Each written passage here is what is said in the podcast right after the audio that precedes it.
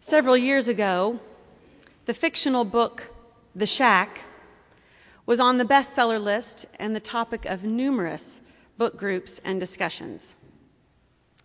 I doubt that I have to describe the plot of the story, but for the sake of the one or two people out in the congregation here today who haven't read it, let me give you a quick synopsis. A father is overcome by his grief and anger at the abduction abuse, and murder of his daughter. He finds himself back at the shack where the heinous crimes against his daughter took place. And in the intensity of his emotions, he is caught up in the Trinity, able to ask the three in one Godhead questions directly and witness their interaction with one another. I must confess that I could not give myself over to this book. I found myself continually picking apart the theology that was demonstrated in the narrative. You see, when I was in college, in one of my theology classes, I had to write a prolegomena to the Bible. A prolegomena was my theological statement, a description of my understanding of God and how God is in this world based on Scripture. For example, if I said that God was good and that God is all powerful, then I, then I also had to describe how it is that evil got into this world. Because you see, if God is all good and all powerful, then how would God allow evil to be a part of our reality? So then I had to consider perhaps God is not all good, or perhaps God is not all powerful. One of these had to give in order to accept the reality of evil and sin. Of course, another option was that evil and sin were not of God, but something that we ourselves have created. I think you get the picture of the difficulty of this paper. As you can imagine, this brief paper worked me over. As soon as I made a statement about God, I had to go back to the beginning and see if the rest of what I said continued to hold true and how any of it was supported by Scripture. I read The Shack as William Young, the author's prolegomena, and I had one particular problem with it. I had a problem with Young's reference to wisdom. About midway through the book, the main character enters a cave and engages in a conversation with wisdom. Wisdom, as our reading says this morning, has been in existence for all time, since the beginning of time. Yet, where does wisdom fit in our idea of God who is three in one? Wisdom can't be outside of the Godhead. Otherwise, we would have to admit that God is more than the Father, Son, and Holy Spirit. And if wisdom were there from the beginning, then we would be pressed to determine whether or not wisdom was or is a lesser God. So I spoke to William Young in my head, and I told him, You can't do that.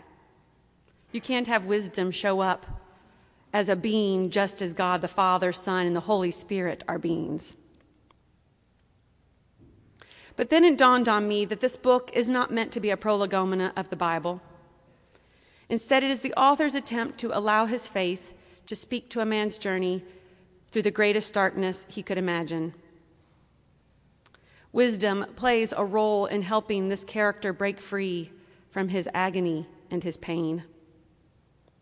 Wisdom speaks a truth that is timeless. She is depicted as a female in the book of Proverbs just as folly is depicted as a female. But wisdom is the woman to be desired because she is the one that gives life. The concept of the Trinity, which we recognize on this Trinity Sunday, really stems from Jesus. It is as followers of Christ that we have made space for God to be three in one. It is because Jesus speaks about his oneness with the Father and his sending of the Spirit that we have described God as three in one, with each part being one with the other in power and substance. One God, Father, Son, and Holy Spirit. Wisdom is not part of the Godhead because Jesus does not speak of wisdom. Jesus speaks of relationship. And as we hear in the gospel this morning, we are invited into the relationship of the Godhead, Father, Son, and Holy Spirit. This relationship transforms us. Invited into the relationship of the Father, Son, and Holy Spirit, we begin to see the diversity within God. There are parts of God that we can easily grasp. There are parts of God that seem beyond our understanding. Yet Jesus assures his disciples that God will give them everything as they are able to receive it. The living God is a giving God and God gives to God's children as God deems them able to receive it, holding nothing back. Consider Paul's understanding of this in his letter to the Romans that we read today. Paul is talking about suffering and his ability to boast about the sufferings he has faced. His boasting is not in the pattern of bragging. His boasting is about what God has done with the suffering. Through Paul's willingness to endure, he has discovered that God has grown him. And thus he is filled with hope because of what he has found that God can bring from the suffering. What God brings is God's love poured into our hearts through the Holy Spirit. Nothing is wasted. Through enduring the pain of the suffering, accepting the cavernous space that is left by the hurt, we too are filled with hope because God's love has been poured into our hearts through the Holy Spirit. And this is where I do agree with William Young in his book, The Shack. The main character is challenged by wisdom to consider who God is based on his experience in relationship with God, the Father, the Son, and the Holy Spirit. And he realizes that he has been quick to judge this horrible situation, and especially his own role within it. And in his judgment, he has limited his ability to see God at work and been incapable of receiving the freedom that truth and love can offer. So I ask you, how do you find yourself in relationship to suffering? Do you hold on to it in order to assure yourself that you won't forget that which is lost? Do you judge yourself or others as largely responsible and thus guilty? Do you allow it to feed anger within you thus giving you a sense of righteousness? Do you use suffering as a barrier between you and who you believe God should be? If you're not sure of the answer, I invite you to ask a close Christian friend who loves you and loves God immensely of how they would answer for you. facing the questions of the role of suffering in your life and how it affects your experience of God, it is hard work. To face these questions, we have to face some of our greatest assumptions and some of our deepest held beliefs. We may be afraid to let go of our understandings. But such restlessness is likely the Spirit's calling us into a deeper and truer awareness of God.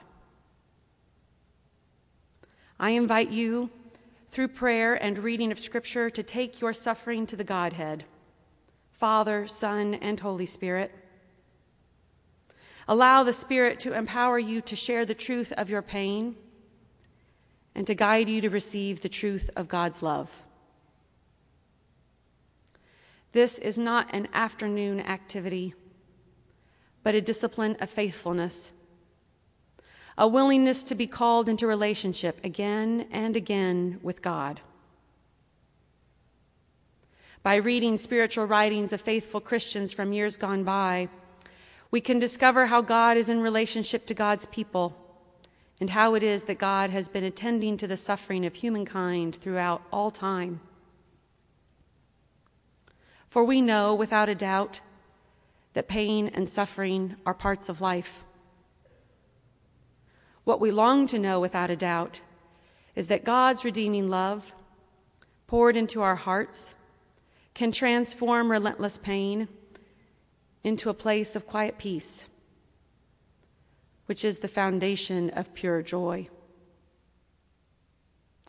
The scriptures promise us that this good news is real. Our relationship with the living God, Father, Son, and Holy Spirit strengthens us to receive this good news so that we know it in our own lives.